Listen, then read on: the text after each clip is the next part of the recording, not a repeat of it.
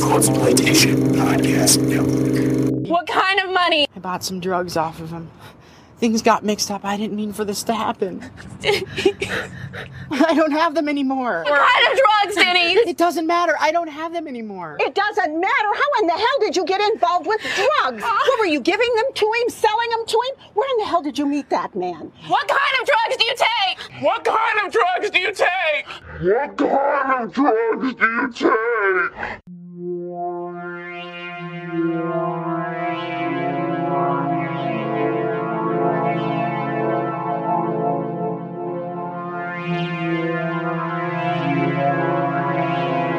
Blood and Black Rum Podcast presents The Room.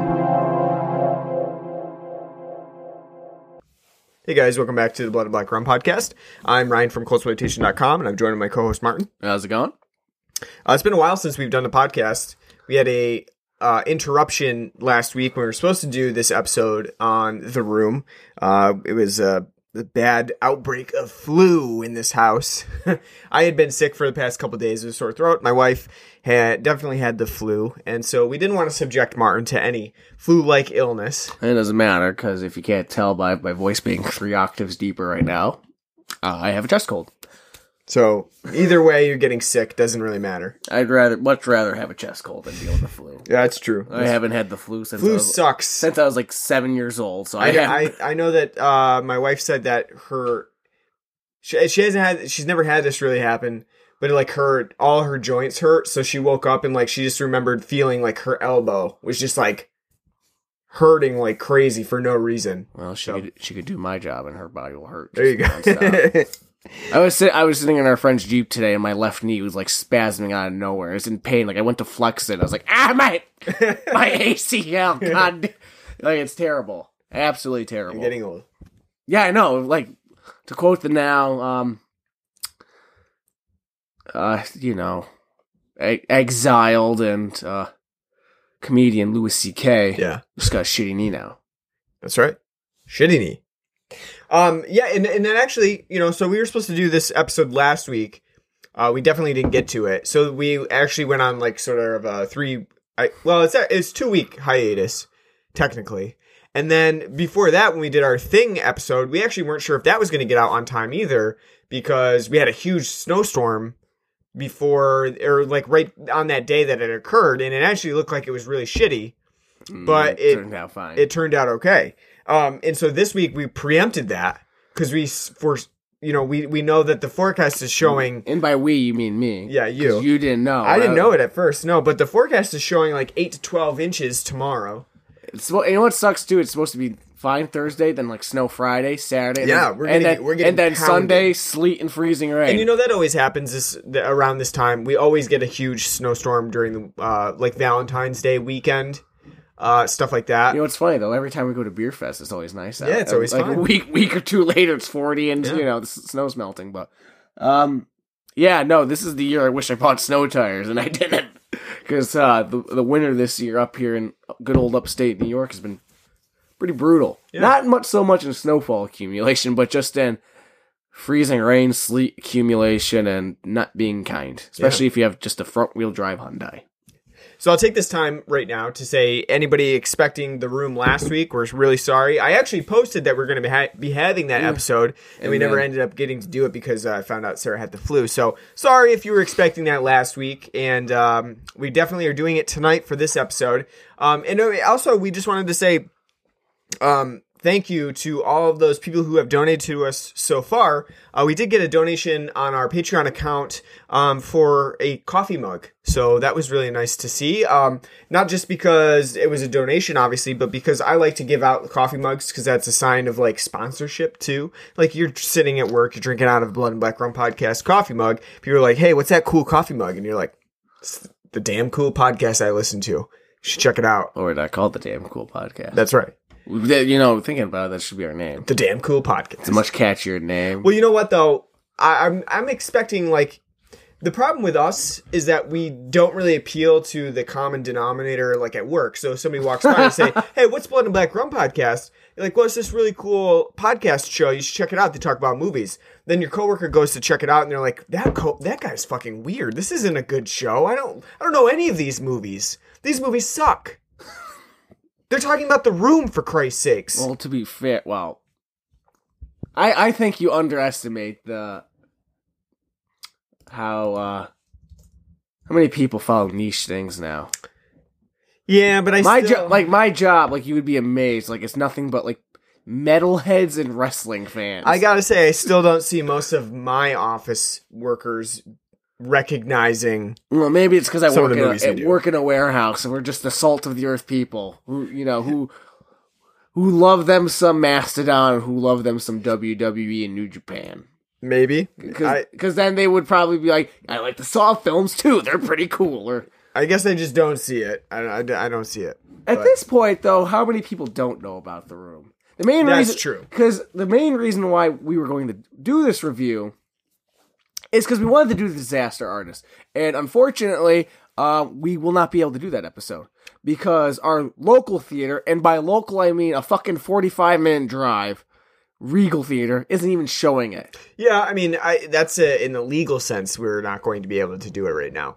Um, in the future, probably yes, we'll probably get Well, to if- when it comes on Blu-ray. a- as it comes out. But I, but still, like it, that again, that theater has like thirty fucking thing. They're doing like a Kirk Cameron's new like film coming out soon. Yeah. some Christian garbage. Well, it's annoying. Yeah, it, it so definitely it's- is annoying that you can't, even though you want to see it, you you can't legally go out and see it anymore because nowhere around us is playing it. And and really, like you said, forty five minutes away is what was playing it. But if we wanted to see it locally, like you know, in the natural five to ten minute range, nowhere. Well, no, because Not gonna happen. Emerald only has like ten, Yeah. and then Movieplex only has nine. which is frustrating because you want i mean we wanted to go out and see it and and do the room slash the disaster artist and kind of do them back to back because it makes sense And not only that, because and as Ryan and I were talking before we started this episode, not to say this episode's going to be a bad episode, because I don't think it will be. it's not gonna be bad But to, to,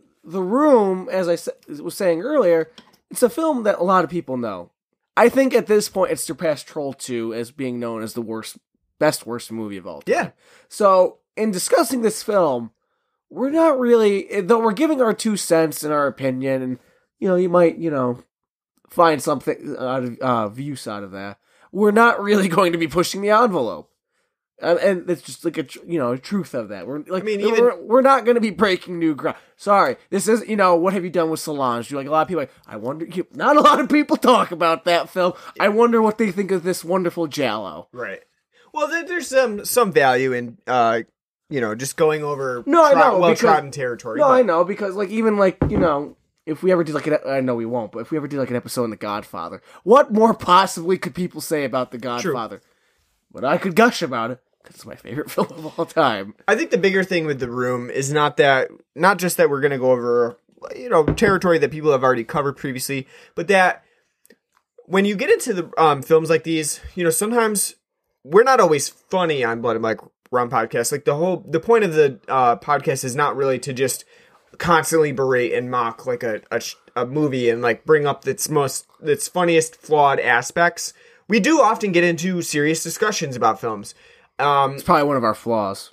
We have to, probably too many films on record now that we've probably praised. we just Because people because people love negativity. People are more apt to see it. if they think something's shit. They want to know like like if their opinion is valid. Nobody really want if they like something. They don't really want to hear somebody like yeah I like that too. Really, you know Yeah. it's not Yeah. you know But but I mean the bigger issue with the room is that there's not a whole lot to say that's like of value in a movie discussion sort of way. You know, there's not we're not going to go into it in detail like, well, I'm analyzing the shot of uh Tommy Wiseau when he breaks the mirror when he throws I'm sure you could spend fifty five thousand dollars going to Columbia That's- to, that's and, true. and have uh, take a film class that break will, it down on will- exactly where it went wrong. They'll break that and Citizen Kane down for you. You know, just you know, just in case. They like to show you do like the pinnacle of cinema, and then the you know, bottom. The, the bottom of the barrel. Yeah, this, that's not going to be this episode, unfortunately. We're gonna we're gonna go over some of the funny things that we found that we you know the room does um, perhaps get into some of the things that we actually do like about the film. I, I don't know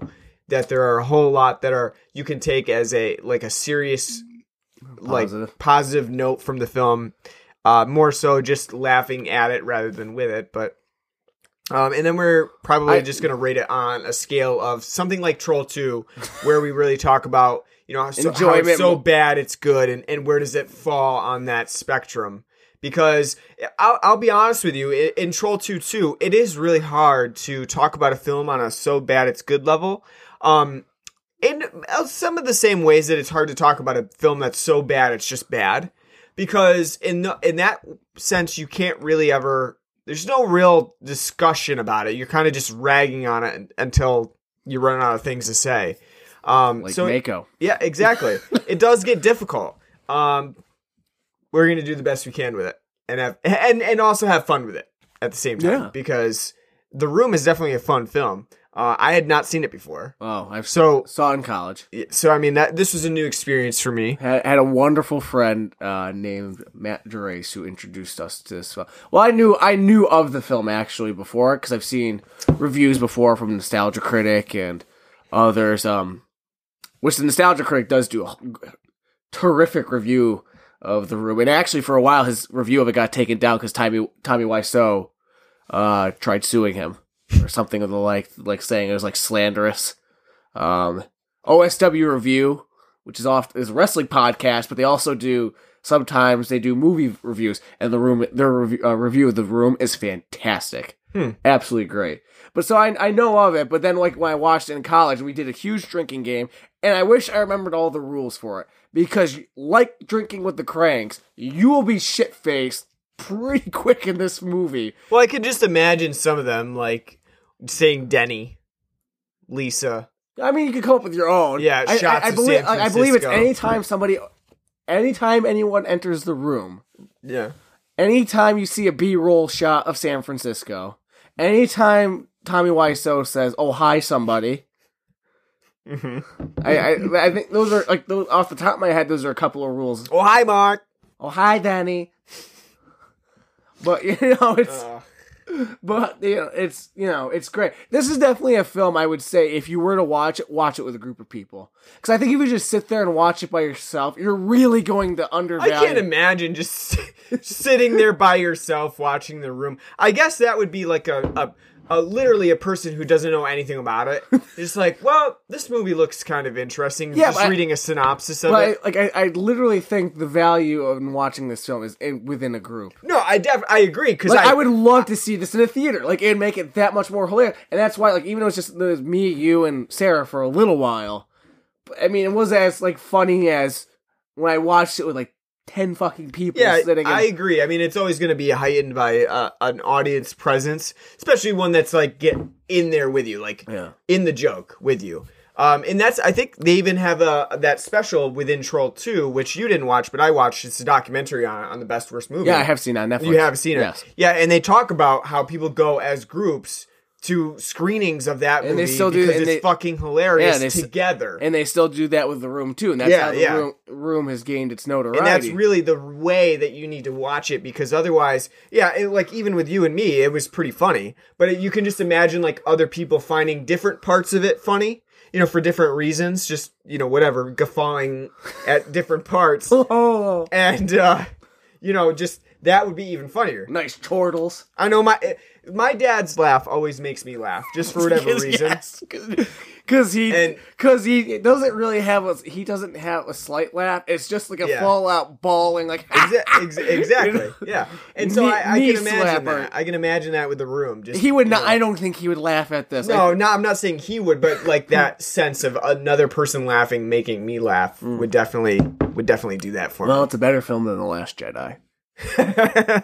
yeah, that is true. All right, let's take a break. Uh, we'll come back and we'll talk about some beer before we go into the film itself. So stay with us. All right, welcome back. We're talking about beer now. Um, you brought a new beer for us to try, I did. part of the Genny Brew House pack. Yep. Um, we've done a, a lot of those on this show, actually. We're big supporters. basically basically sponsored by Genny Beer. Except they don't sponsor us. They just they just provide us. We we're just really big fans. yeah, that's right. At least So- I, at least I am. So this is Genny's uh, newest brewhouse beer, right? Yes, I'm guessing it's for the spring season, Seems Uh, like it. seeing as they, they got the Bock out, Yeah, or as one of my coworkers called it, castor oil. and this is pretty recent, right? I mean, I haven't seen this out like at all. So They've been promoting it for like a month, little since like on their Facebook page, yeah, right? since like the beginning of January. But I But sometimes when they put it on their Facebook page, it doesn't mean that it's actually coming out. It just means, or it's, it doesn't mean that it's out. It just means that they're kind of like It- getting I ready think for it's the been ad. out since then, in Ro- at least in Rochester. Hmm. Um, but as we know, seeing as we live three and a half hours about wa- three, well, three Yeah. hours away from Rochester, it does take sometimes a while for some of this stuff to migrate. We don't- we don't because the it. box been out since the beginning of January almost too, which by the way I think is a sin. I hate I hate the fact spring beers are, have been out since the beginning of January, They've been out pretty early. especially seeing as you know. Yeah. Uh, this winter's been pretty brutal. But anywho, that's besides the point. Um, this, you know, they promoted it for a while.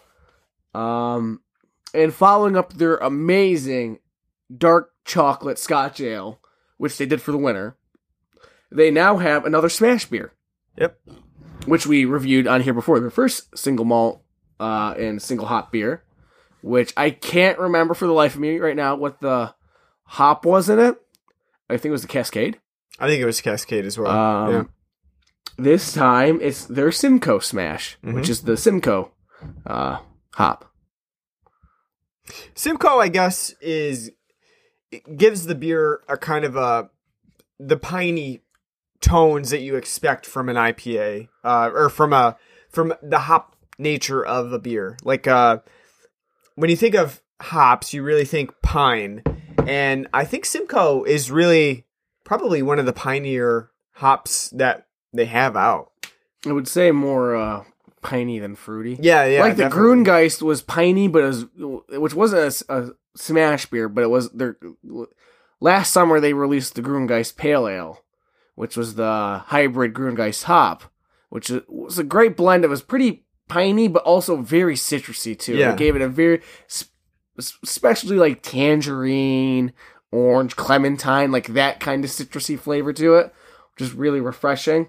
Um, I would say with the Simcoe, and it could just be because my taste buds are all jacked up because it's cold, but I, I would say this one's definitely more piney than it is fruity. Yeah, I would say the fruit tones are pretty mild.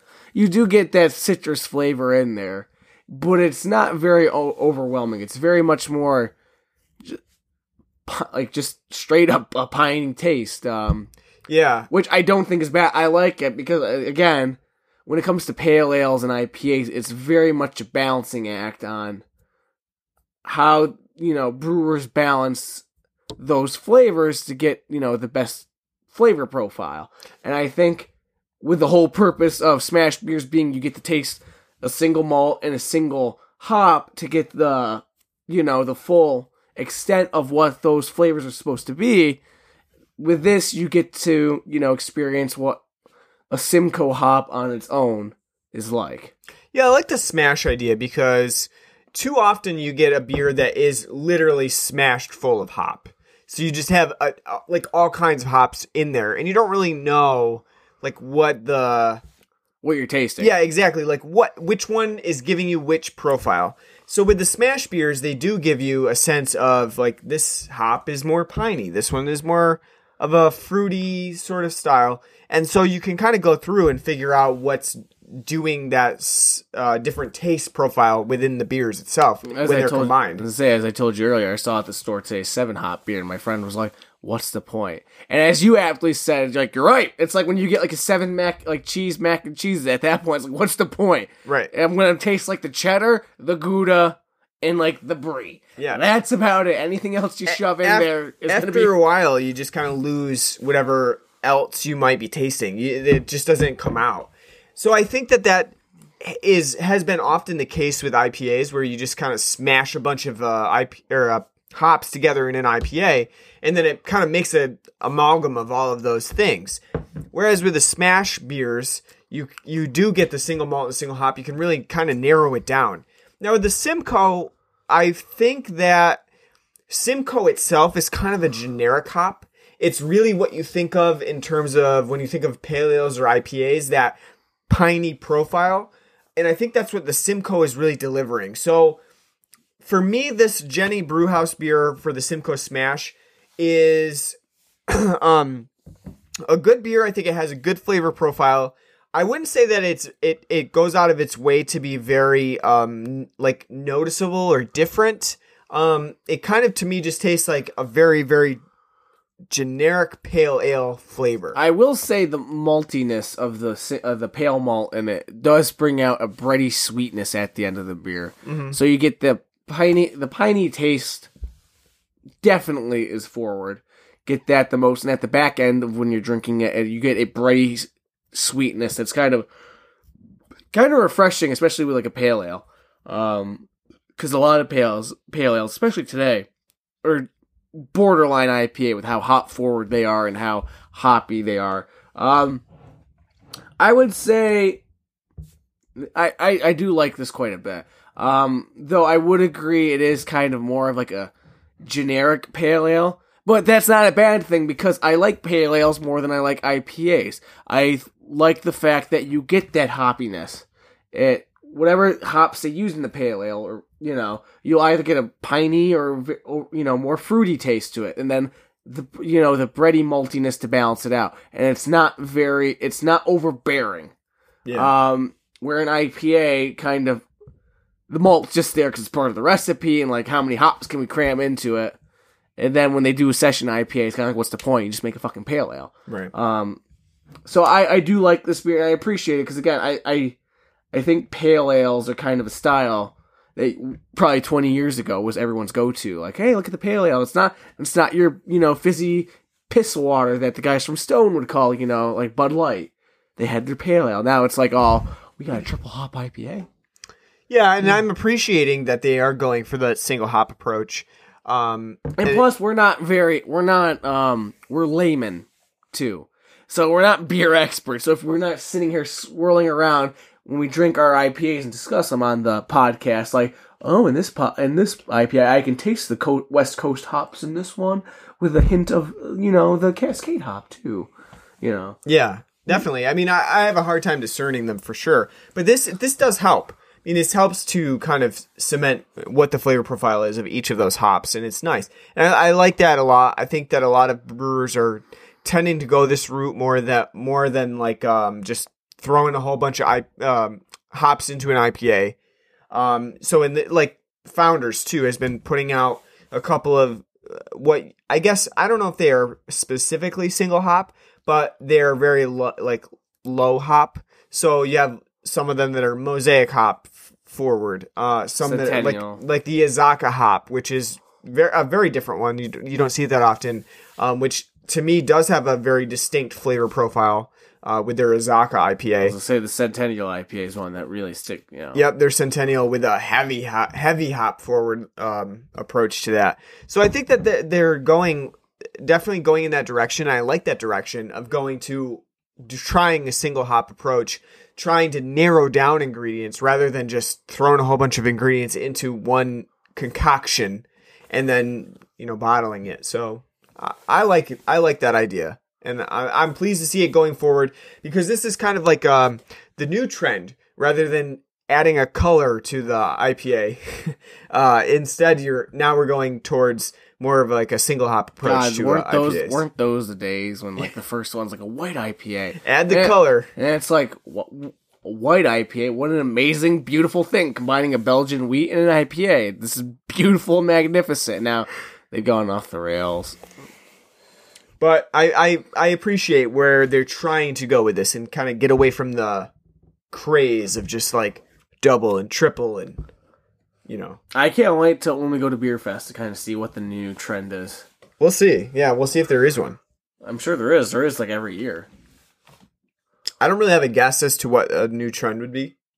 I haven't really seen anything thus far in stores to really give me an idea of I what that. I would say be. smoked beers. Maybe I've seen quite like Ommegang has a smoked porter now. Hmm. interesting. It, they're not known as a Belgian brewer as we talked to. Rauch. Style. Yeah, our local Stump City as we went to um Yeah, they they had a German. It was um Roggen beer. Roggen beer, so it was uh A more rye. like a rye-ish, but it did have a smoked profile to it. Very, very, very slight, but it did have some sort of smoke to it. And I think that's the German way of you know all those. Uh, I would say that Brown's rock beer we did like a couple Yeah. you know, like a month ago. yeah, maybe maybe smoked is the new way to go. I don't know. Uh, anything else you want to bring up for beer before we move right into the room? That's about it. All right. All right. We've got more to come because we definitely have the uh the beer fest coming up soon. We should just talk about beer the entire time. That's right. And, the, and Do the- a live show at the beer fest. we'll get we'll set up our own table. Blood and Black Rum podcast live at Beer Fest. That'd be fun, but We, people should just bring us beer rather than having to navigate through the Yeah, crowds. well, that's what your wife's for. oh. oh. All right, so we're talking about the room, and for the room, I really want to start out with the quote that's on the cover of the new DVD that Martin just recently bought so that we could watch this. It's worth owning. And It's we did not go with the fucking forty dollar Blu-ray. Wasn't it like forty dollars yes, for the was. Blu-ray? Yeah, uh the I apparently Criterion collection of Tommy Wiseau films um for his Blu-ray. We did not go with that, and it was a good choice too because I feel like DVD is really the way to go when watching this film. But anyway, if there was a VHS copy of this, I would buy it. perfect. That would be perfect. But reading from the cover of The Room, and I quote, experience this quirky new black comedy. It's a riot. End quote. Now, I'd really love to give an attribution to that quote to say, you know, this is the person who said that, Gene and then call them out on it, like on Twitter, because it's like, what were you thinking when you. Gene Siskel. You know, Unfortunately, the, the cover doesn't attribute the quote to anybody. No publication, no person. So we just pretty much have to assume that Tommy Wiseau said this quote. Uh, and, you know, go from well, there. open it up and look at it. What what comes with this DVD? Which, by the way, I don't. Oh my goodness! I was saying nobody's actually. I've, I've never heard anyone talk about the the contents of the DVD itself. I know. I, we're doing like an unboxing on the podcast right now. But the first thing that really jumps out to you in startling, eye popping black and white is a headshot of Tommy Wiseau It's a very vacantly staring at you. very unflattering picture too. One of those portraits of people that seem to follow you around the room uh, is what I would call call this if you were to hang it on your wall. with TommyWiseau.com on on the bottom. But if you look at the back, what's the back have for us? Oh, the back. The back has an order for, and I'll start it off with ninety-five percent cotton, five percent elastic. Tommy Wiseau underwear. I have never heard this before. I- I- no one's ever and I- mentioned it, and yeah. I have heard like a shit ton of reviews for the room. I'm assuming just because there's a potential to poop yourself after watching The Room. And so Tommy Wiseau is just cornering that market with Tommy Wiseau He's just underwear. selling used Hanes on in Fruit of the Loom underwear. You know what's surprising to me too is that this doesn't seem like just like some random, very small enterprise.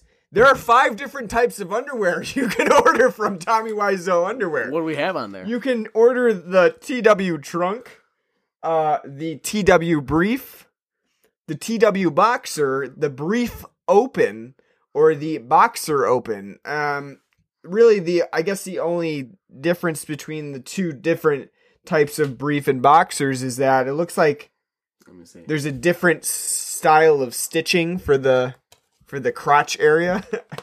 uh, other than that, I can't really tell the difference, but maybe maybe literally when they say open, it means that whole area for your junk is just open. I mean, I love it. It's 2018. Who wears boxers these days?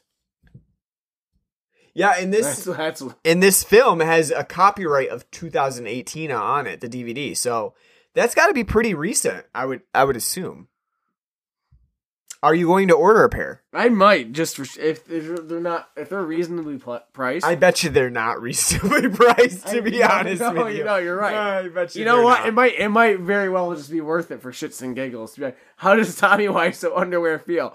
Like rip off Calvin Klein's. Yeah, because Which what are Calvin Klein's except fifty dollar overpriced? You know. it it definitely has the Tommy Wiseau logo on the on the uh, I love waist it too. area, Trunk. waistband area, The, t- the Tommy Wiseau trunk. You mean boxer briefs? Come on. basically. Who calls them trunks? I've I've I'll say that I've moved up to wearing briefs now, so I'd pick up a pair of They're, they're still technically boxer open briefs. brief. Yeah, yeah, yeah. They're still technically boxer briefs, but not uh Hopefully, it lists the sizes for each of them too, so you know ex- you know if you're ordering, you, you get exactly what you're looking for. You measure your waist and figure out exactly what, size a, you need. What a weird like after watching this film, I I'm not I did not see myself going, man, after all this, you know what I need? Underwear. Though it does fit because there was a character who lost his underwear in this film. it's possible that So Tommy maybe he's Wiseau- like, so maybe Tommy Wiseau, aka Johnny, in this film, not only is a bank, a successful banker, he's also an underwear salesman. It's possible that Tommy Wiseau is a high level troll, troll, and that he's really like this has been a whole. This would be one of the greatest trolls. I- would love to find out. Like he's just a normal. Like I am not an Eastern European man. I don't really have an accent or anything like that. I've just been fucking with people for the past well, twenty. let's years. start out with the film itself because even when the film starts, like y- you're almost thinking like there is no possible way that Tommy Wiseau actually acts like this because he has just such a vacant, non-existent like presence. Like he's on Zoloft, Yeah, I mean it's just hard to believe or is, that. it, or is it Prozac? Which one makes you kind of like? "Ugh." Well, people have a tendency when they're like not great actors to to overact. Like you don't generally underact it. Like you don't generally deliver your lines in a very boring and stoic way like Hey Martin, how's how's it going? It's more so of like uh He watched the he watched the SNL skit about with Alec uh, Baldwin and the uh, NPR employees and the muffins. And Right, like- exactly. he's yeah, like, yeah. yeah. It going? Yeah, like yeah. you don't tend to do that. I, I would I would feel like I was a very very amateur actor one time in in a, a school performance for OM. I don't know if you anybody out there knows what OM was, but it was Odyssey of the Mind. Was that a nationwide thing or just? I don't know if it was a nationwide thing, but it definitely it was a it was a local thing that we did where you had to put on a performance and answer spontaneous questions and things like that. It showed that you were smart. Basically, you joined Mensa if you wanted to.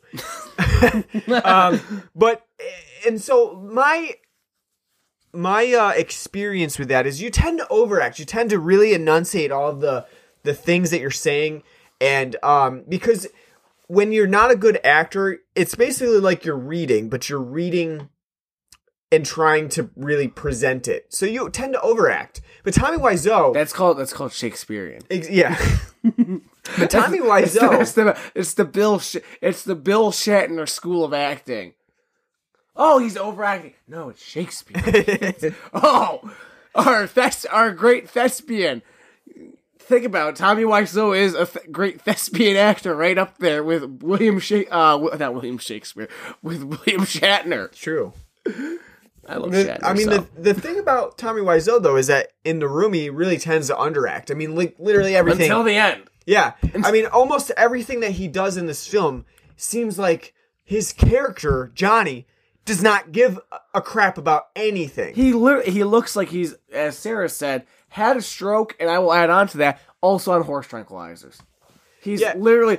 I expect Mike Birbiglia to come out. He's like he's ripping off sleepwalking with me. Like he's just literally sleepwalking throughout the entire film. He's, I think he's almost disconcerting too, because he doesn't act like a normal human. He acts like a robot. Like somebody stuck a robot in this scenario and just said like uh programmed it to say these lines. and, and all his friends though think he's the greatest person in the world, except his fiancee Lisa. They're all literally, and that. Uh, I mean, I I guess we're getting a little off track. So that's a whole nother topic. But I mean, no, you're right. Like he's throughout the entire film, he's just, just like, oh hi, yeah, oh, hi. oh hi, Danny. Oh, hi, Mark. I think the biggest thing is So that, how's your sex life? Yeah. The biggest thing is that it's not just I mean, it's not just Tommy Wiseau delivering these lines, but it's also his script, which often just jumps over like things. See, well, no, I think part of that, and I'll give a little leeway to like the actual writing of the script because he was the writer of the script.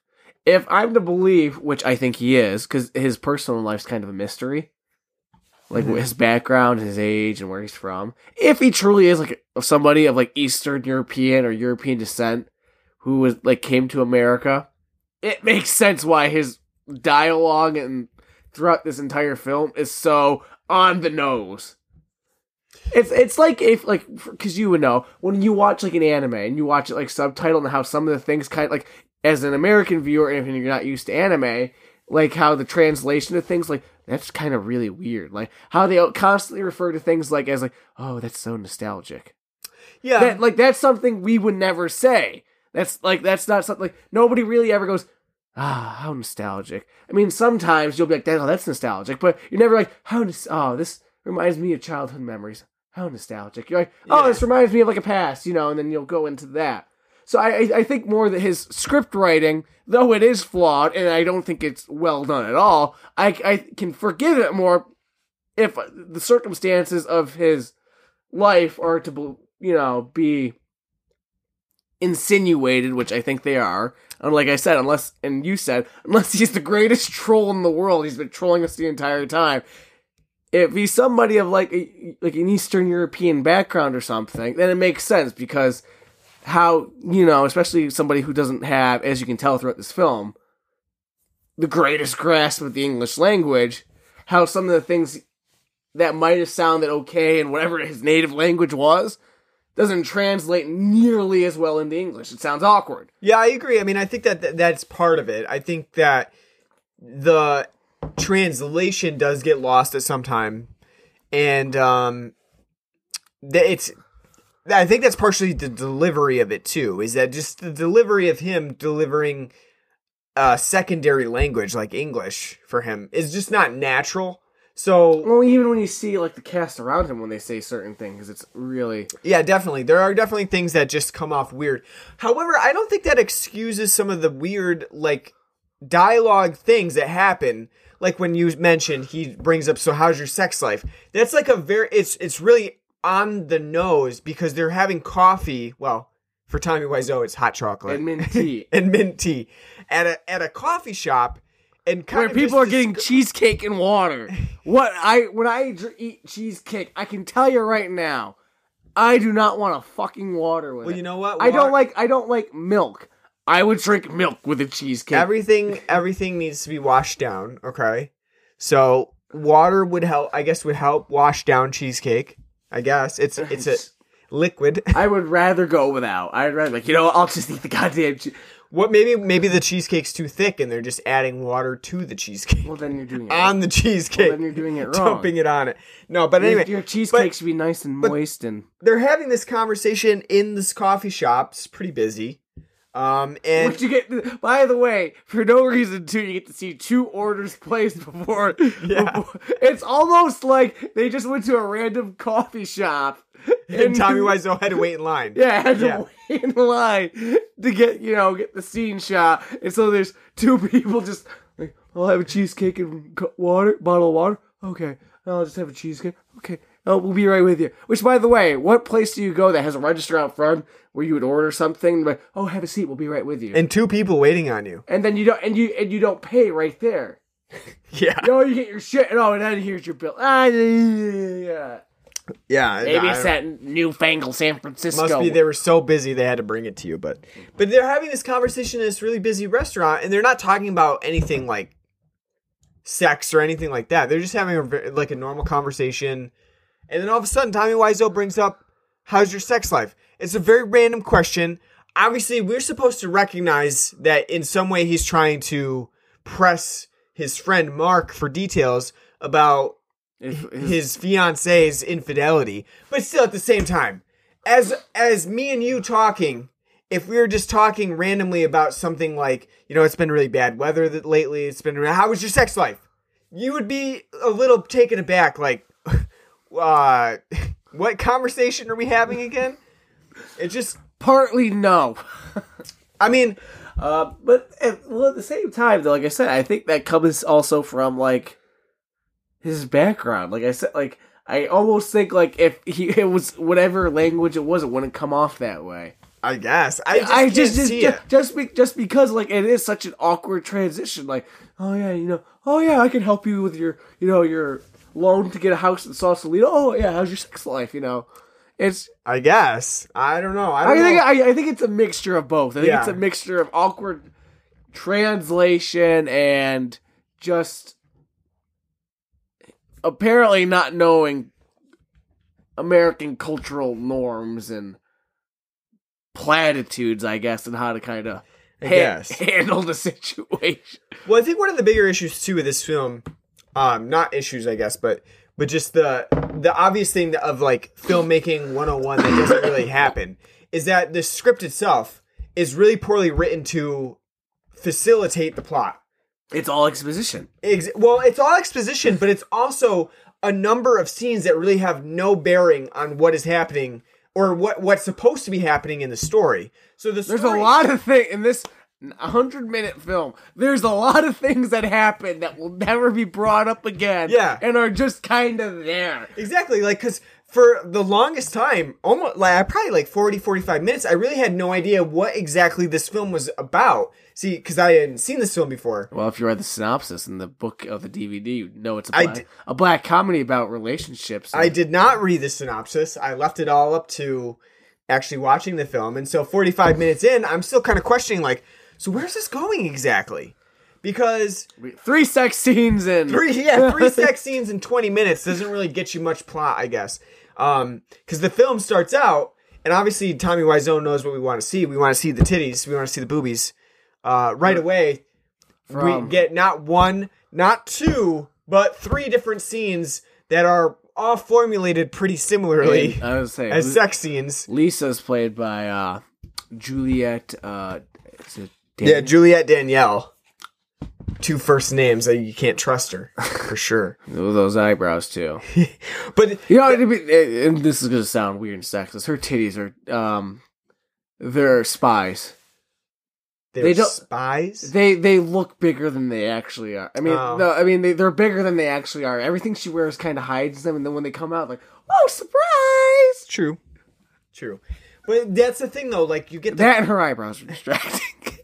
you get the first 20 minutes of the film, which is basically three sex scenes just back to back to back. I hope she got paid good money for. I that. would I would hope so because well for one thing, it's pretty clear that Tommy Wiseau uh, with a sex scene was only going to get one chance at it because the second sex scene that they do is clearly just scenes from this the same first one. first one that we see because she's wearing the same terrible eyeshadow um and the whole thing uh, some of the even some of the scenes themselves are like a straight taken from that first moment. So it's clear that they only filmed one of those and then tommy wiseau was like well we need another one. So they reused some of that footage.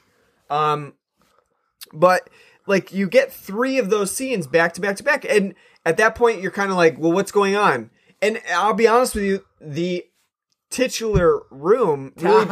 Really, get it? You re- really didn't make much sense to me at first. It's like the room okay. It does because that's where almost ninety percent of the film yeah takes that's place. the, that's where the film takes place but it i know that tommy wiseau in interviews has has stated like how important the the metaphor of the room is but it really feels like it, it really i'll say it really feels like the room is there because that's a cheap way to film this film but then we find out that the film's not even a very cheaply made film. It's fucking six million dollars to make this film and it's filmed in one room. I mean that's that in itself is outrageous because I, I think mostly it's because Tommy Wiseau didn't realize the two different types of cameras he used to film the movie, but still, six million dollars on a movie that takes that almost always takes place in the same room is way I know it's hilarious when you think about it. Like Clerks was what man, like a ten thousand dollar budget, Yeah,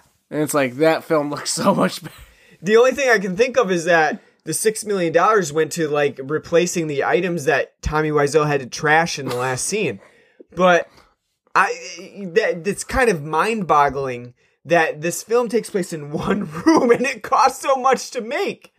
I would say that the That's why. that's why I wanted the, disa- the disaster artist to I wa- see exactly Yeah. you know where that money went to. It, I mean, the one th- I guess maybe the stu- the footage, the B roll footage, maybe because it's it's B roll footage. So. still, but still the cost of I guess driving around and shooting all that B roll footage. I don't know, maybe. It's hard to say. I just can't imagine. I can't fathom where they $6 did not get a went to. helicopter to. do like the fucking shots of like the Golden Gate Bridge. I they did not. I can almost guarantee. Well, they d- actually in San Francisco. I think that helicopter rides are pretty common, so they could have. I mean, it mm. probably would have been like thirty dollar day rental to shoot some some B roll from it. So it, it, that's possible, but I I don't know. I just can't fathom where six million dollars went. Where ninety percent of the film does take place in this one room. Maybe throw in the party for Tommy and the for Johnny in the in the film. You know, they actually do do a, a party scene, and part of it takes place outside. So Well, it's, no, it's on top of the roof yeah. that we see throughout the film too. Yeah, maybe it's a CGI green screen. That- that's just He got ripped off big time by a production company who's like, "Yeah, we'll do the, we'll do the 3D." This makes the me think of the one it." trailer for the uh, disaster artist. Line. What is line? right? I did not hit her. I did not. hit her. I did not. oh hi, Mark. Well, I mean, it's just such a weird, weird film. Apparently, he was inspired by Tennessee Williams plays. Oh yeah, like the Glass Menagerie, Which- which I can see because Which, no, those and- do take place in one room, No, literally, which, which no does make sense because originally he wrote it as a stage play. Apparently, and, that does make sense in a way. I mean, maybe as a one act play because this, as an a, a hundred minute film. First of all, the film's plot doesn't really have much to go off of with a hundred minute film because it does feel like it takes forever to have anything actually happen to the characters. But it also at the same time, the film has no sense of timeline. Like it really has no idea like how much time has passed between one scene to the next. Well, I was I was gonna say if you're gonna base your film off anything, don't base it off Tennessee Williams. Why not though? I found the Glass Menagerie to be absolutely boring when we read that. Well, maybe boring, but um, I again, I'm not. Then again, I'm not a Tennessee Williams expert. I just know the Glass Menagerie. I remember we had to read it in the tenth grade uh, for our English class. I was like, "This is fucking I dull as all hell."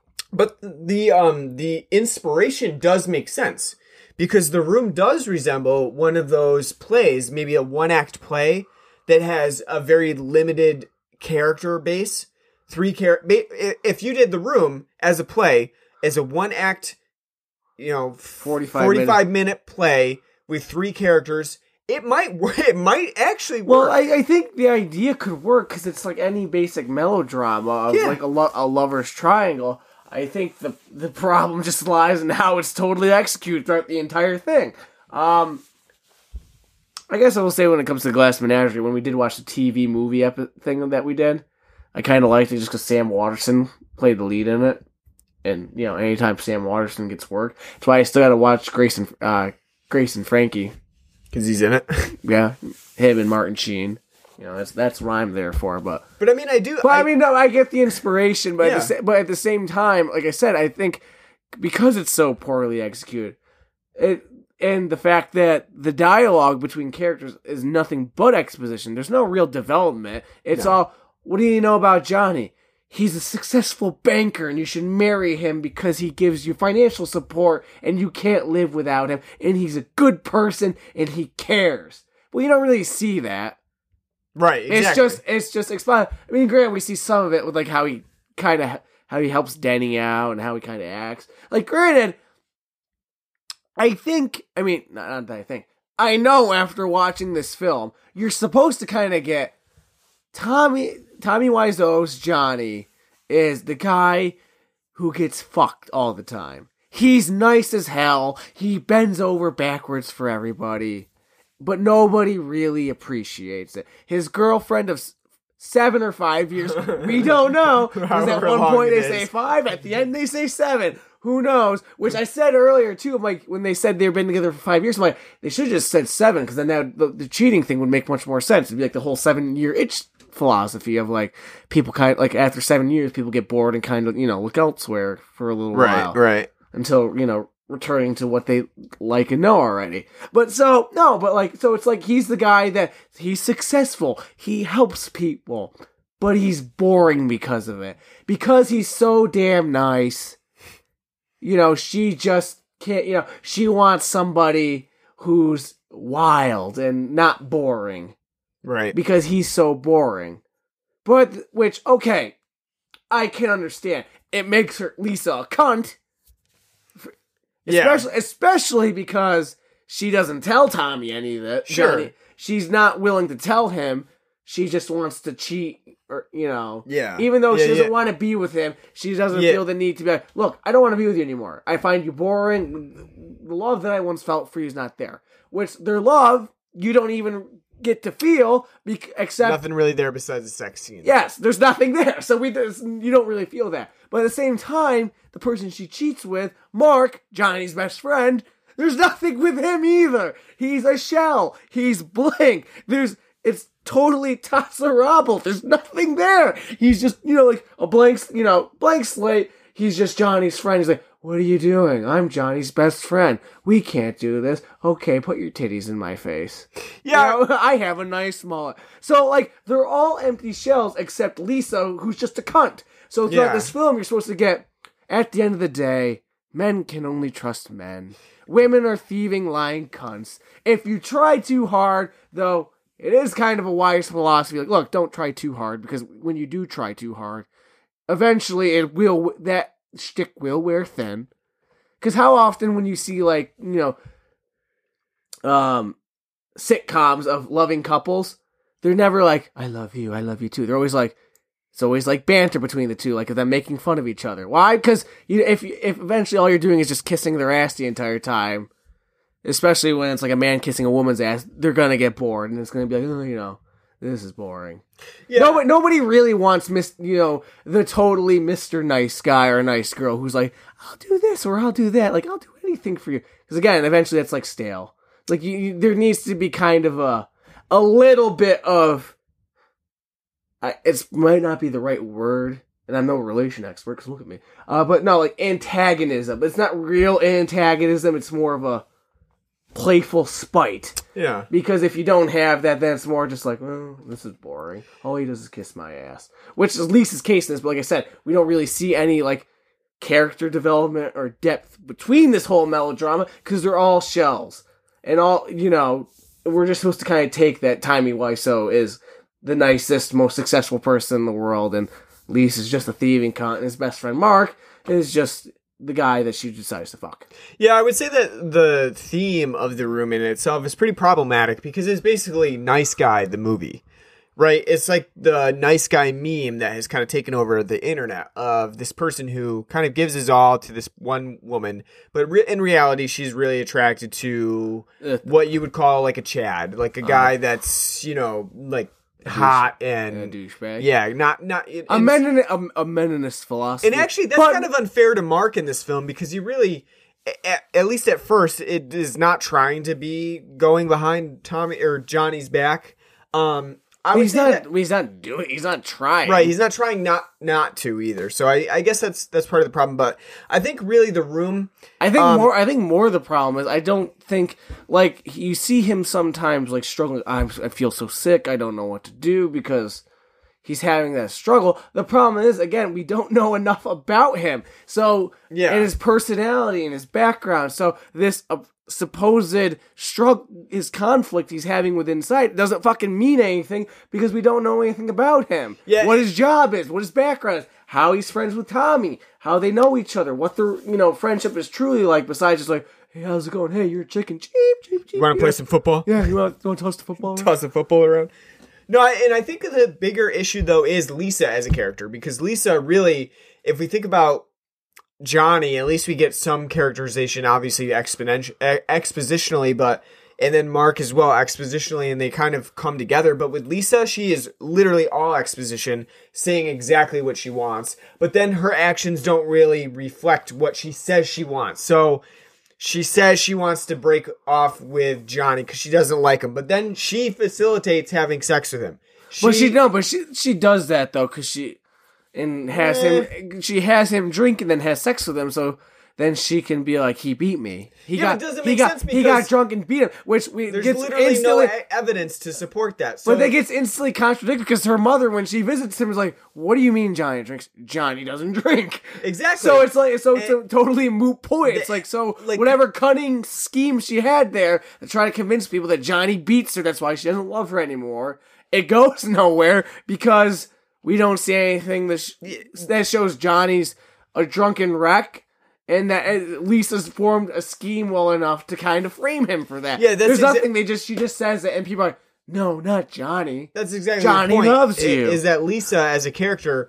She really flip flops constantly. She has no real Redeeming qualities. Exactly. Yeah, and there, it's not even that it's not redeeming, but it's also not believable because at least somebody who has this plan set in motion would be pretty consistent about it. I mean, if you really have this plan set in motion to not not only like have an affair, but also really just psychologically destroy the person that you But like I said, it comes out of nowhere. We don't like. She literally in the beginning, I love Johnny, and Yeah, like yeah. Then after that, she's like, I don't love him anymore. Yeah, that's so. big- It's like okay, after you've been with him for five, seven years, whatever, of him fucking your hip, and now you're like, you know what? I've dealt with this for five years of him just thrusting into my goddamn hips. hard, Ins- veiny instead of my vagina. Yeah. My vagina is now it's done. It's dry as fuck and it can't take it anymore. Yeah, well, she's not So- gonna get it from Mark either because Mark does the same thing. Yeah, but it's we see that less though. but no, but so but so it's like it's like literally like that's that's the breaking point. Like we like again, I think because it's such a basic idea. It is such a basic but if idea. like you could literally expound upon it in several different ways to then make it interesting, unique, and tell an interesting story. You can have a basic idea and be the most interesting thing in the world until it has to do with execution. Yeah. And this film it's, doesn't it? It's gotta be. It's gotta be interesting in a way that it ha- is not familiar to us. So, like the room as a as an idea, as a plot, is simple, but as it's executed, it is also at its most basic. There's nothing about this film that you would pick out and be like, well, that was uh, at least you know um, involved. It was creative. There's nothing about it. Even when Tommy tells the story of how he met Lisa, the story is we were at a bar and I saw her, I said hi. And And then was the po- interesting part Yeah. about it is not even interesting. She paid for it because I had no money. She she yeah, she paid for it. It's not so that that in itself sums up exactly what's wrong with the room. Even an interesting story is not interesting. It is the most basic level of like storytelling you, like, imaginable. like with the kind of story where somebody cheats and like then falls for, you know, There's so many complex layers, Oh, no, psychological no, no, say it falls out of love. You want to show them at first actually in love. Yeah. they, they care, and then something happens, whether it be a gigantic moment or like the smallest thing that you kind of notice, and like what, like, like, like it could be like she sees like how Tommy interacts with people, and like. That's kind of disturbing. I don't like that. Or it could even be the smallest thing of like her just like kind of coming to the realization, like being afraid of the wedding. Like, what am I doing? Do I like re- totally having this like, you know, switch? Like, I I don't like I don't know if I'm ready to be married. I don't know if I could spend the rest of my life with him. I- and then her kind of searching out like something to make Lisa's Right. character Well- have like because again like cheating, though not right. At the same time, is a very complicated complicated for the most I, I feel like a lot of the times it's a complicated issue i don't feel like most people who cheat are kind of like i just did because i wanted sex Right. I, I feel like a lot uh, maybe for guys it is but i feel like for women it's well not I feel it's like been like you know shown like it's very it's much more an emotional guys kind of cheat more because it's like well, the titties were there, and the you know, which we see kind of with Mark. He's like, Johnny's my best friend. She shoves her tits in her face. Like, he's like, okay, Wow. you know, yeah.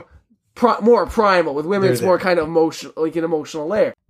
Yeah, I think one of the bigger issues too is that Denny, who is quite a big part of the film, The orphan boy who's not an orphan, he generally or a doesn't. man, or a boy. He kind of just shows up in random spots, like he's he's in the film, but he's not in the film. Like, what what is the point of his character in the film? to steal the spotlight. And to show how good of a person Johnny is, I guess. Yes, because yeah, because he's Johnny's a father figure. He's supposed to have taken over paying for Denny's rent and everything like and his that. tuition. What? you- to What- whatever college he's going to, like Jesus Christ. Johnny is a nice guy. He's know, way well, too I nice. know- yeah, that, But Denny is awesome because he does not really even fit like the time period.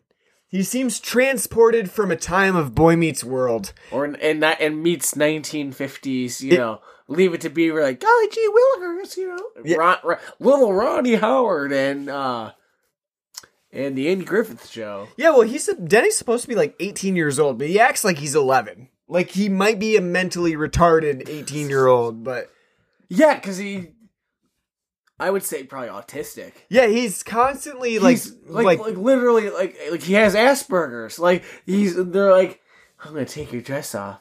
Uh, John, uh, Tommy's saying to Lisa, and Denny hops like, "Oh hi, can I kiss you, Lisa?" yeah, it- No, no, no, no, you can't. Haha, that's so you look so funny, Denny. We're gonna go upstairs. I'm gonna go upstairs and take a nap. Haha, yeah, I'm gonna join him. Can I come up there too? Then he comes up and hops on the bed and I gets then- tickled. Oh yeah, by the way, foreplay for Tommy and Lisa, pillow fight. because when I think about licking pussy, I think I think a pillow fight beforehand. It's just, just great. It's like it's so like and it's just the made even better that Denny's like just listening to them doing, you know, they're having their little foreplay pillow fight, and then he run upstairs and jumps on the bed. And he's like, ah, look at me. And I love- like, and like, Daddy, you can go now. And he's like, okay, I love get- Denny. I get it. I think Denny is one of the best parts of this film, and it's and he has really no bearing on the film itself, like at all. Like, nothing. He's literally just there to make Tom, uh, Tommy look better. Yeah, nothing that happens to Denny becomes a part of the film or the plot. Like Denny's whole, um, One of the most famous parts of this film. yeah. Denny getting mixed up in drugs it's mentioned in this one scene, and it's never mentioned again. doesn't matter, does it? It's the best part of the film by a mile. Like literally amazing. Uh, that, the whole scene where Denny's getting questioned by Lisa and her mom is like whiplash because it's Tommy Wiseau cutting back and forth like so super quickly between like Lisa throwing out a question to Denny like, "Why are you on drugs?" and Denny answering, shifting back to his point of view. Then Lisa, then Denny, then Lisa's mom, then Denny, then Lisa, then Denny. Her Denny and Lisa's mom, Claudette, beautiful name by the way. Make just makes me think of the Roy Orbison song every time I hear the name. Um, God, just it just makes it so beautiful. Like Lisa's like, "Why are you on drugs?" Like, it doesn't matter. He's gone now. Everything's okay. And Lisa's mom's like, "What the hell's going on? Who? Why are you on drugs? What drugs are you on? Tell us, Denny. It do- he's gone. It doesn't matter. This is outrageous. What's going? Like it's it's It's a whiplash moment. It's, literally so back and gr- forth. Oh, it's so great. That Just- is probably the best moment in this film by just far. again, like I said, it has no bearing. It's literally just there to kind of show, oh, Johnny, Johnny stuck up for Denny because he's like a father to Denny. I mean, not only that, which again, it's weird because it's again like how old's Lisa? How old's you know Tommy? I don't know how old Tommy is in this film. He is bony and veiny, and I don't Apparently, he might have been the. He denies it, but he might have been born in the fifties. could be. Like I I, said- would like I believe said- it. Apparently, his his, his personal life is pretty private. So, but no, you're right. He's like a midget strongman in this film. Well, the one thing I think probably my favorite moment of that scene is actually where they cart Chris R. Chris Chris R. The drug dealer. drug dealer Chris R. uh, where they cart Chris R off to the police holding a gun to his head. It's just, they're like, they don't even call the police. They don't- They they bring have Chris nothing- R to the police. They have nothing to restrain him or anything. They're just like carting him up. That's probably my favorite. Because can you imagine bringing Chris R to the police station with a gun to his head, being like, "This guy just tried to try tried to uh, ki- kill our friend," and the police are like, "We have literally no evidence." I know. Uh, like, literally dra- drags him down 12 blocks down, you know, the San Fernando Valley. Like, oh, what are you doing? Like, hi, how can I help you? And, and like, and the, the even funnier part is that uh, Denny seems to think that just he's going to jail I like for for that reason. Just judge might be like, this case, you have nothing against the Case dismissed. This man's free. open and shut case. He had a gun. Throw him in jail. He's going to jail. Apparently, Denny doesn't realize he'd be the star witness in that trial. Oh, it's so funny. but I mean, no, it's great. Yeah, like I said, like he's poor Denny. He's got like Asperger's. He just I know he doesn't understand what's going on around him. he's just totally oblivious. Like what? What? Well, and he always seems to be around too, just like in random s- scenarios, Because he lo- especially at the well, end of the film. Well, because he loves Lisa. No, I know, but especially at the end of the film, he just kind of bursts into uh, Johnny's room after he shot himself, and he's like, "What happened? I heard a gunshot. What happened?" It's like, Denny, stay the fuck out of our house, for Christ's sakes. Well, that whole ending is. Well, we'll talk about that a sec. I mean, a little bit later because that whole ending is awkward. But I mean, I mean, but no, but still, like, because he's a, he lives in the house. I mean, the apartment complex that uh Tommy pl- pays for him. But I mean, like, he just comes over and like. And and the be- one of the best lines in the movie is when Lisa's talking with her mother Claudette, and Denny comes over after like three other people have just come over and had like sex in their apartment. Claudette's like, "What the hell's going on? How many people come into this?" It's literally like she wasn't acting. They just like an old woman stumbled upon set. It's like, what's going on here? This It's a makes no revolving door of know. people that just comes into this apartment. like, oh yeah, these guy, this guy who's making the most awkward face ever during a blowjob. Yeah, he's literally like. I guarantee it. You ever do that during a blowjob? Whoever's blowing is gonna. You know what? I'm done. you, you've ruined it. Any, you know, any part of me, you know, putting my head into your dick, mm, it's over. Have fun. Because it's it's it's hilarious. Just like you know what he that guy looks like too. Low rent Breckin Meyer, Yeah, he does. Yeah. like from like Clue, like a little after Clueless, just like the sweater and fucking hair. One yeah. thing that the film does never bring up either is like why those people even come into the apartment anyway to do their quote unquote homework for college, for college, and why like th- that's just a sex scene, blowjob scene that just never gets explained at all. It's just a very the non. And why is Tommy apparently a father figure to Denny, who's 18 and again, so that means Tommy's got to be like in his late 30s or whatever. I guess Uh, of age, or you're assuming. Doesn't make so, sense. So why would Tommy be friends with these other 18 year olds? Who- who yeah, knows? Come, o- come over, have sex in my house, guys. it's a lot of fun. I'll have sex with Lisa upstairs, and you can have, you know, hi, Mark. You know, It's- it's- you know, it's, It's just another scenario that just never gets explained. Just completely unimportant to the plot. Just padding out that hour and forty minute running time. Um, one of my uh least favorite parts of this film, and when I say least favorite, I mean it's really funny, is that the music is completely distracting. so over the top distracting. Uh, from the R and B hits of not uh not TLC And and, Boyz II not. Boyz II Men to the very very pronounced synth work of one man on a synth with seven different tracks of oboes and violins apparently and the violin and guitar are actually done, or violin and guitar. Really? Yes, from watching the end credits, they tribute the guitar and really violin. Yes, that is very surprising to me because it sounds like like generic. yeah, a generic synth version of a violin. But it's so distracting because it's very loud. and it's the same score throughout the entire. Yeah, and it's the same score. It's just very it, it's over the top and but I mean I think the room actually made way for parodies of sex scenes when you get like the R&B like score for a sex scene, and then That's what you'd it imagine. seems like parody- yeah, exactly, parody. and then it seems like that sex scene ends, but then it continues on again. That's the room, literally, because it's one sex scene after another, set to really, really bad R and B music. That has to be one of the worst. Like I wouldn't. If that was me having sex, I would not. I gotta sit here and dangle a rose, and you know that's that's no. That's you don't like, want roses on your. That's like the most like terribly cliche, awful thing ever. If you were like, sitting there like, about like you know like getting ready to have sex with Sarah, and you're like, by the way, I got this rose, and like you're like doing that, she'd be like, nope, done. yeah, pretty much. Dry as a desert, going to bed. Good night. Yeah, I would say that the room has some of the most unsexy scenes in a film. Well, it doesn't help. Tommy Wiseau is a very unattractive man. Tommy Wiseau is definitely difficult to look at. you sure. get several ass shots of him. You too. do get several ass shots. Yes. Hence the underwear sales. yes. Um yeah, let's let's talk about the ending because it is a very awkward ending.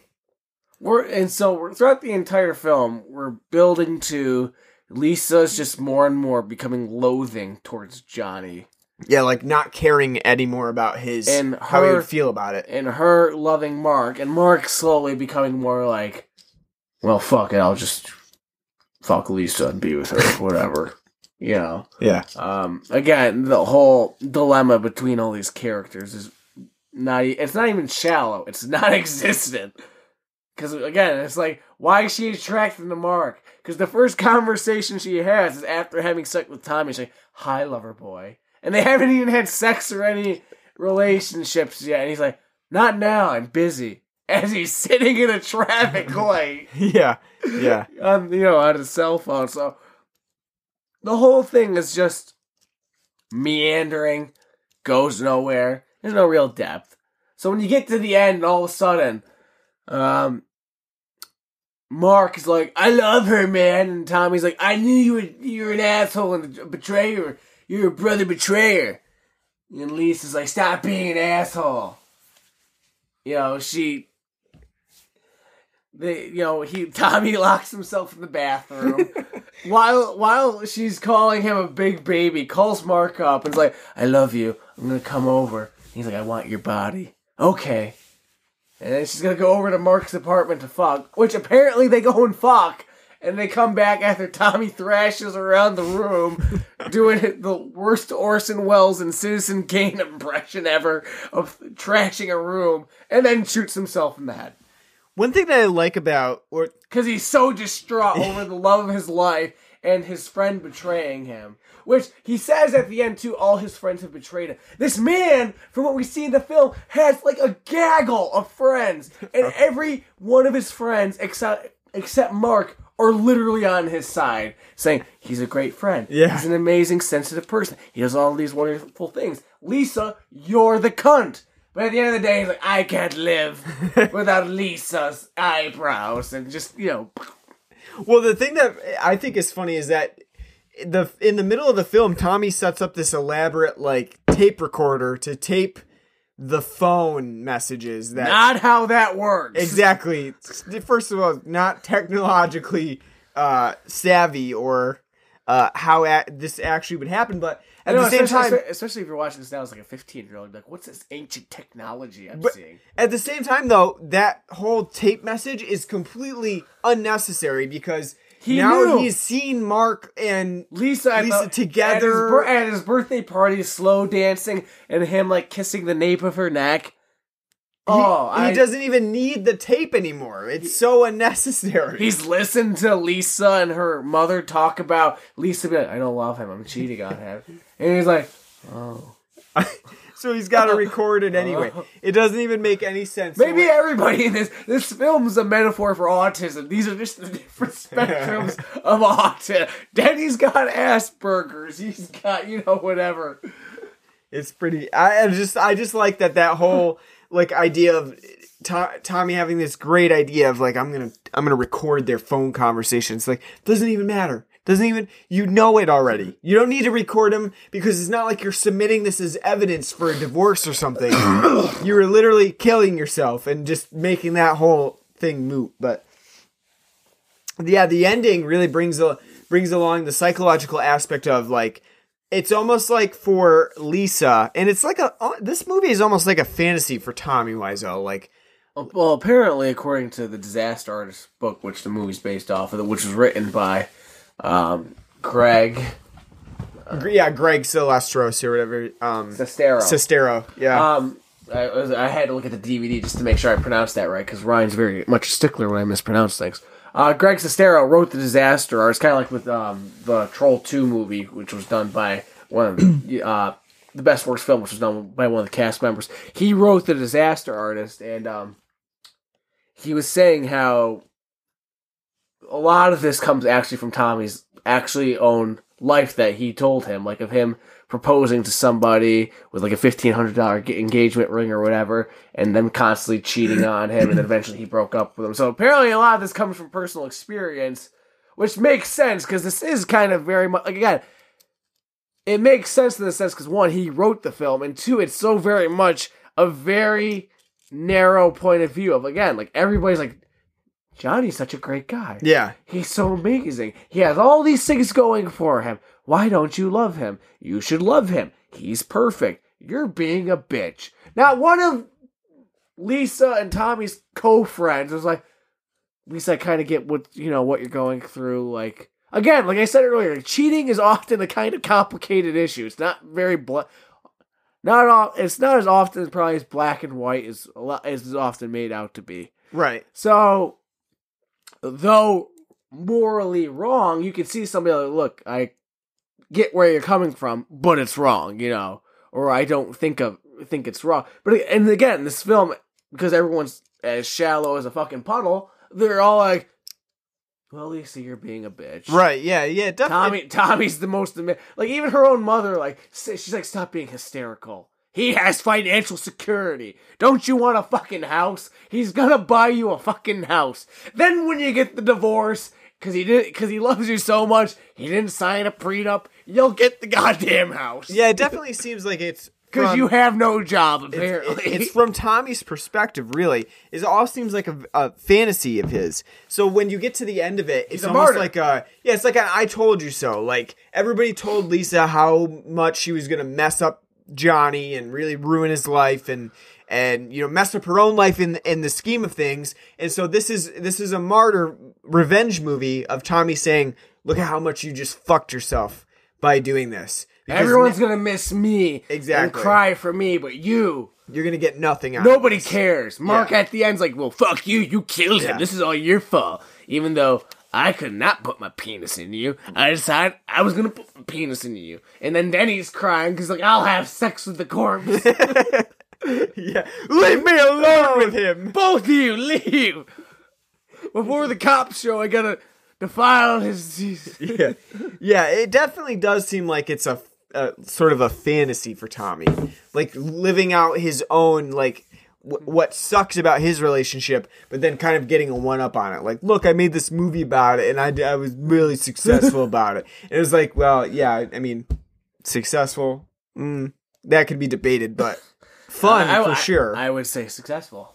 I guess, yeah, in a cult cult sense, probably. And, and from what we've seen from interviews and He things that he said about it, He's got to be a millionaire after all this. uh, yeah, he's probably probably Yeah. rich and famous. After all the DVD sales and the the screenings now that it has as a cult thing, he's got to be rich as fuck. But for him, it really does seem like he took this film quite seriously. it's the same. I think it's the same thing as the Troll 2's director. That he- Exactly, and they kind of they kind of refuse to see the which I think the I humor think, in it. I think he has a little bit more. That's why originally what was a melodramatic dr- drama, which it is very melodramatic.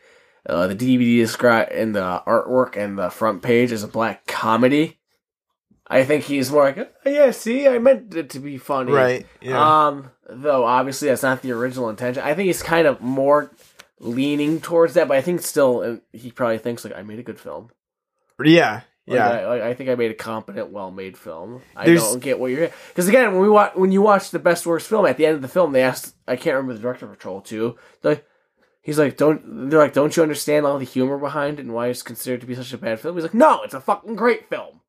I put my heart and soul into that, and it's amazing.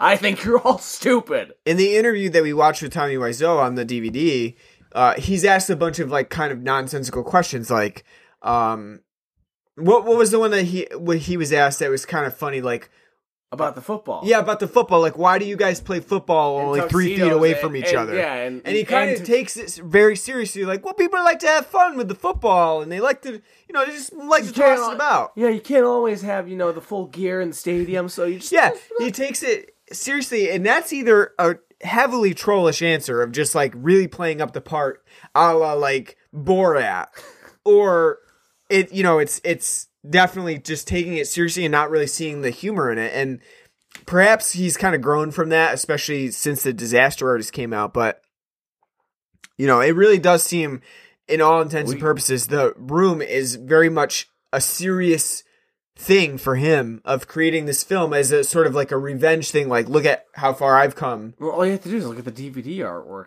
Yeah. That box cover, look, there's nothing that hints like, is this going to be a comedy? It's a very bleak headshot of him, like, looking like he just got punched in the fucking face. Look at it. Yeah. Looks like fucking Muhammad Ali cold cocked him in the 12th round. And he's like, I'm down for the count.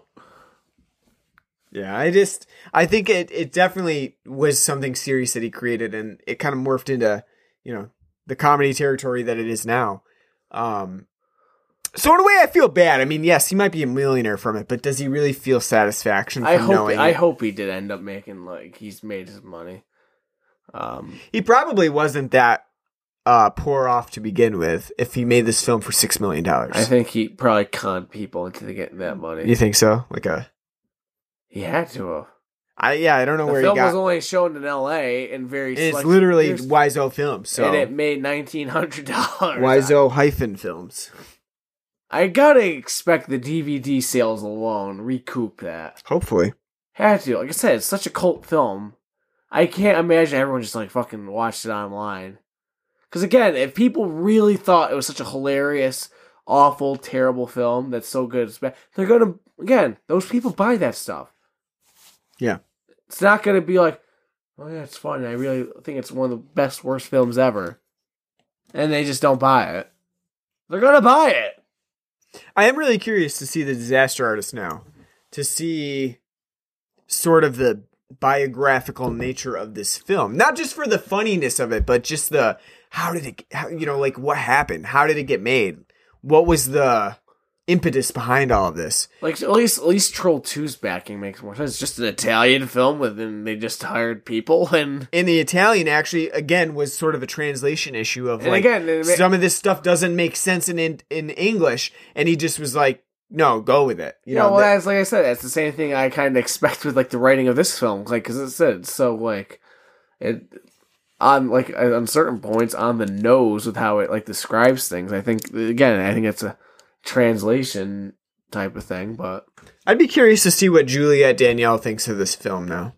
maybe she'll tweet us like we got a tweet in Troll 2. Yeah, just to just to kind of see, because sometimes it's interesting. Like, not all of these actors are bad either. I don't think Claudette is really not a bad actress at all. I think. Well, I like I said, I think I, I don't think.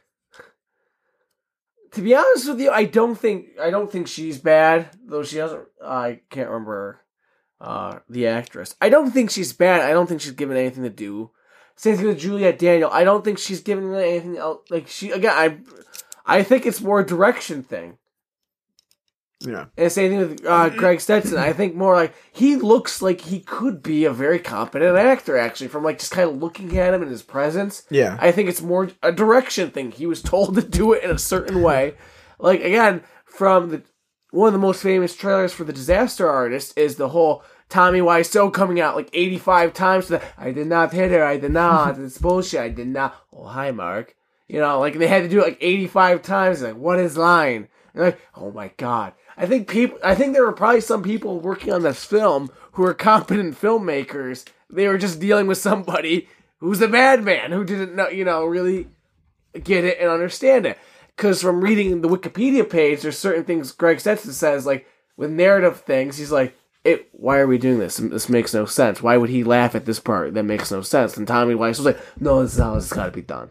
Right. I want it like this. Yeah. I want him to laugh at this thing. He's like, Well, that makes no sense. Don't do it. So I, I don't think. So I don't think like a lot. Of the, I mean, it's bad. It is again. It is bad acting, but I think it's more of a direction issue than it is possibly the actors. Because even if these people are just like local San Francisco like theater actors, I'm sure they're not that bad. Right. They can't be that bad.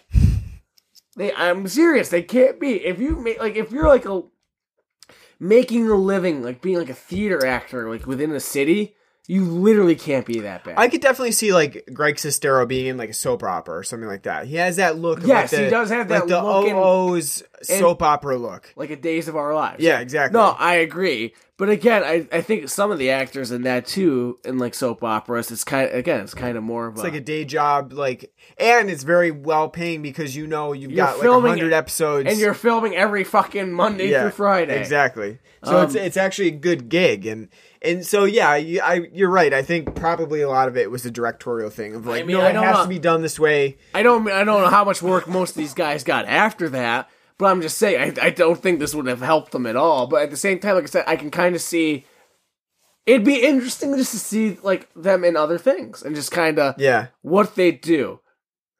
Because maybe maybe they are bad actors. Maybe I'm giving them too much of benefit of the doubt. But I almost think it, it, they're very much hamstrung probably by the direction and the writing Sure. of the script yeah. No, I agree. I agree. of having like.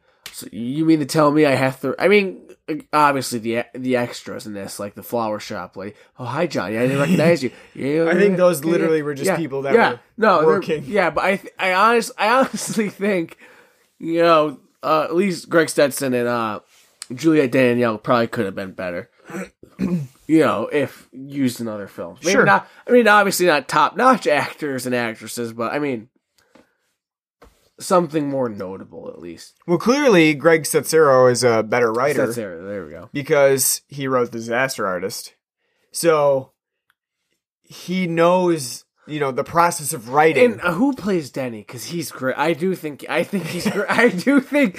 He. I do think he's pretty good. Actually, I, I think, and I think his problems more just has to deal with very, the most awkward of dialogue. Philip ever. Haldiman plays Denny. I. I still think he's fine. I think he's great too. I mean, I mean, I, I know it's cheesy and what, and you know, but still, wow, her, her Juliette. As we're looking at IMDb, her picture looks like she was trying out uh, for the Fifth Element. the newest thing that they she's done Is a Red Bull commercial? is no, no, uh, probably Ghost Shark Two: Urban Jaws, which is actually a film. Um, after that, a lot of the things that she's done are have been uh, room related. Like, have you checked on Denny, the short? the room actors, where are they now? Um, so, uh, yeah. So, I mean, I guess, I guess it's possible that they're not great actors, but I don't think the room helped for them for their career. Um, I know Tommy Wiseau was recently in Samurai Cop 2. oh, really? Good for him. Good for him. Um, I think he co-produced it. Mm. If you, if you don't know, Samurai Cop's like a 1990 like Z level movie. Yeah. Of this. Um, I only know that because again, because of OSW review, and they reviewed Samurai Cop and Samurai Cop 2, and they both look absolutely amazing. Um, Yeah, but I I can't see uh, like who like what casting agent would be calling you after seeing you probably in this. You'd be like, no, thank you're poison. yeah, basically. Uh, anything else that you want to add about the room before we go into a rating? That green screen for every, Oh. every rooftop shot. That's amazing. It's the worst green screen effect ever. it literally is not seamless at all. It like you literally can tell like oh, here's a backdrop. Yeah, no, it, it doesn't doesn't blend in at all. It is great. Um I really I really enjoy that. That's one of the highlights of it. It's just how terrible it is. Um I do love at the end Tommy's trashing of his bedroom and downstairs. It's I, I, you haven't seen Citizen Kane, have you? No. It, it's literally like Orson Welles trashing part of Xanadu, the Citizen Kane, but it's just like it's so much more reserved too, because he's like making like he smashes something, but he's gen- like gently pushes over the lamp, like somebody told him that lamp's actually real. You can't break that lamp. Make sure you don't break that lamp. We don't, you know, we don't have the money in the budget to reshoot this or anything, so you know. But Yeah. Uh, do you have a rating scale for uh, the room?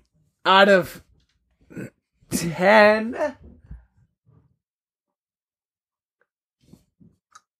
I'm debating either between roses in bed Okay. or Denny drug deals.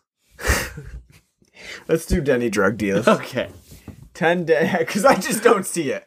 I just don't see Denny dealing drugs. But ten Denny drug It's, deals. it's, again, it's the greatest scene in the film because it like literally it's like it's there and then it's gone. It's never to be brought up or mentioned again. Nope. Yeah. So to, out of ten Denny drug deals, what would what do you give the room? Uh, if I am if I'm just basing it off of enjoyment, a nine and a half. Wow, that is pretty high. Yeah. if I- I'm judging it based on as a film as a whole and its competency, including enjoyment, I'd give it probably a four. But if I'm just basing it solely off the enjoyment factor, I'd say a nine and a half. I think this is a much more enjoyable film than Troll 2 as a terrible film. I have more fun as much as I do I do enjoy Troll 2 for its and if you listen to the podcast when we did that episode. Um, I do enjoy it for what it is. It's a bad film. However, I think The Room's much better. I think it's just there's so much more quotable things. Like when I think of Troll 2, there's only like two things that kind of stick out for me when it comes to like quotable lines. It's they're eating her and now they're going to eat me.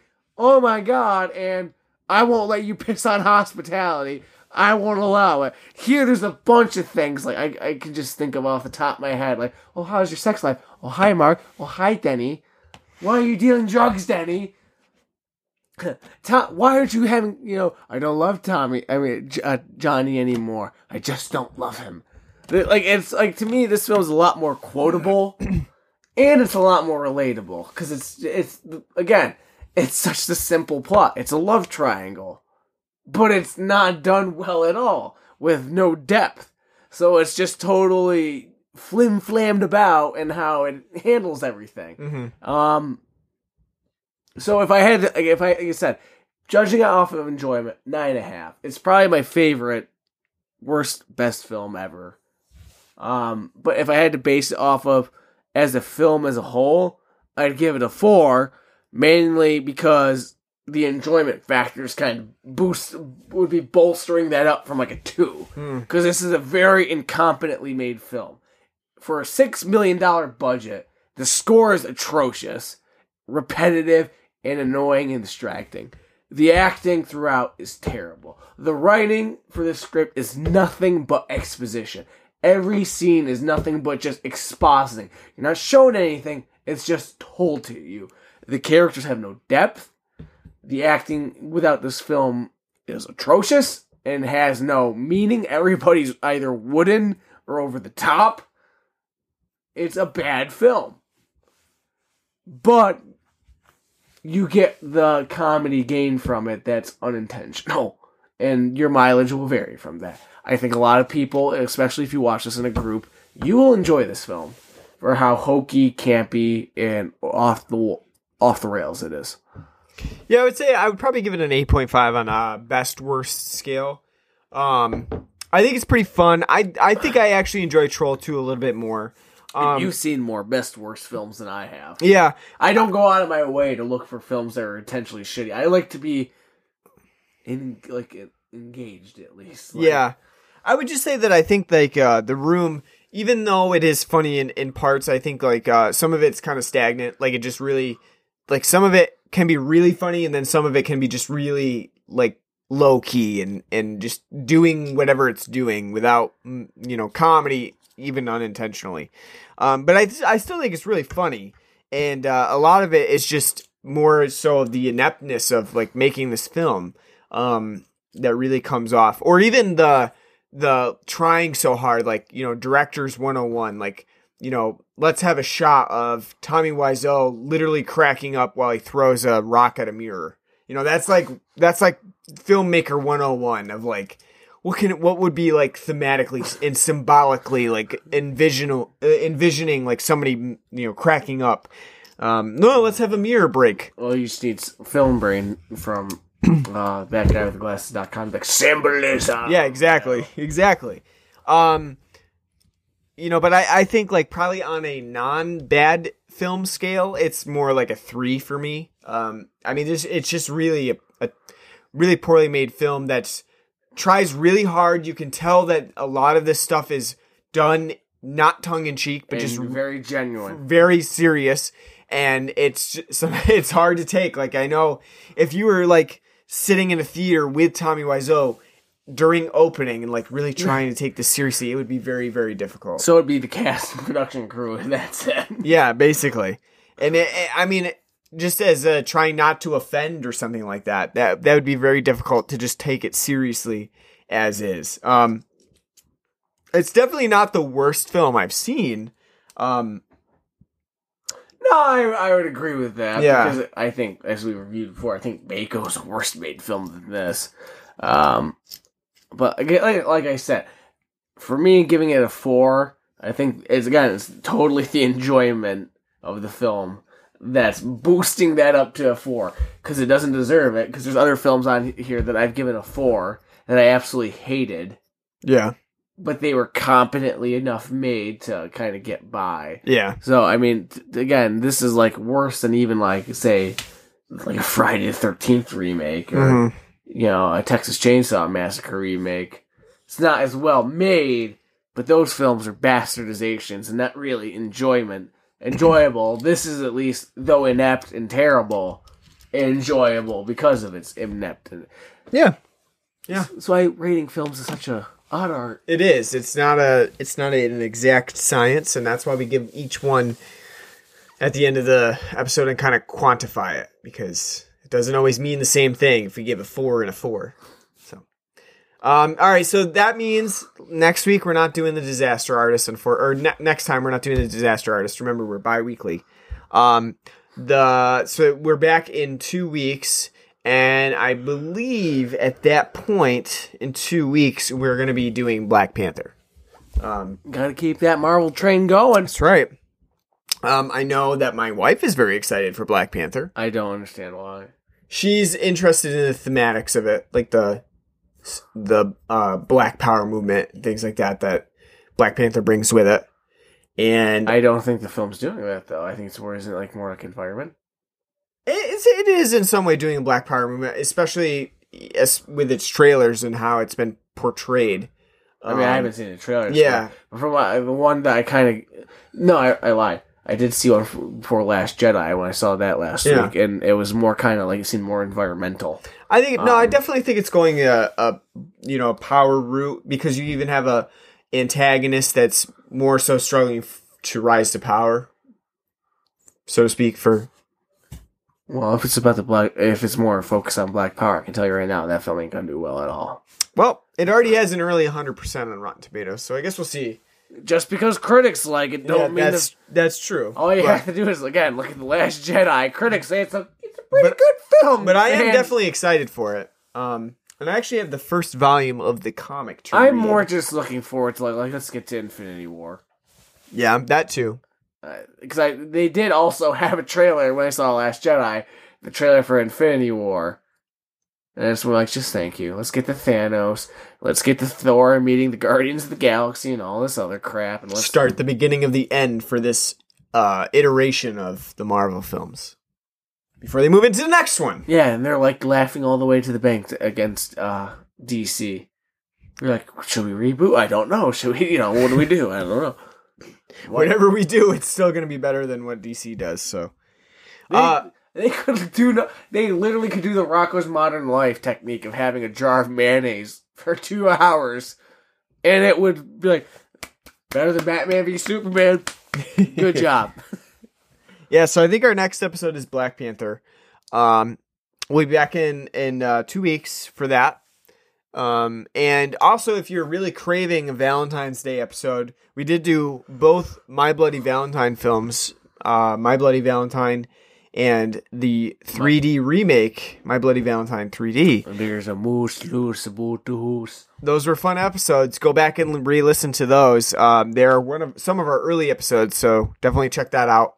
I can't believe it's been three years since we did. My I know it's been a long time. It's been and- a while. and uh, we will be back next time. But if you want more of us, make sure you check us out on iTunes, um, Stitcher, Podbean, which is where our podcast is hosted, or Spotify. We're actually on Spotify now, so that's kind of an ooh moment. That's kind of nice. It's difficult to get on Spotify, so um, thank the Lord, Podbean has put us on there. Um, so catch us on any of those. Subscribe, leave us a nice rating and review. You know the drill. Uh, we're on By- Facebook. The- I would say by the end of next year, I I want us to win a win us a Stitcher award Sure. for best horror podcast or something. uh, you can catch us on Facebook, facebook.com. you got no response to that. yeah, You're like, pro- pro- You're like, yeah, well, I'm, I'm thinking not, but we'll, we'll try it. Uh, Facebook.com slash Blood and Black Rum Podcast. We are on there. Join us on there. We also have a group. So if you like group discussions, make sure you check us out on Facebook groups. We are on Twitter at Blood and Black Rum. We do have a Patreon page, patreon.com slash and Black Rum Podcast. You can donate to us. It's a monthly donation, so anything that you donate will come out every month. Um, we also have a Podbean Patreon page. Um, so check us out on there. We did have one one dollar pledge so far. So thank you for that. Um, just grab the the name of the person supporting us, the Squint One. So thank you, the Squint One, for being our first patron on Podbean. Appreciate that. And uh, hopefully we'll see more of you because uh, if you do pledge at least a dollar, you'll get access to our new episodes at least a day early, and sometimes even more because we we do post uh, earlier than that. Uh, so just keep that in mind. Um, also, we finally have a uh, email address. It's bloodandblackrumpodcast at gmail.com. You can write to us. Let us know what films you want us to cover on the show. Let us know what you think about the show. And we will try to make changes uh, if you have any positive criticism. Uh, and if you just have negative criticism, then we'll ignore you and block you. But uh, other than that, thank you for listening. We'll be back in two weeks with our Black Panther coverage. unless another blizzard comes. Unless another blizzard comes, and we hope you'll be back with us. So thanks for listening. Take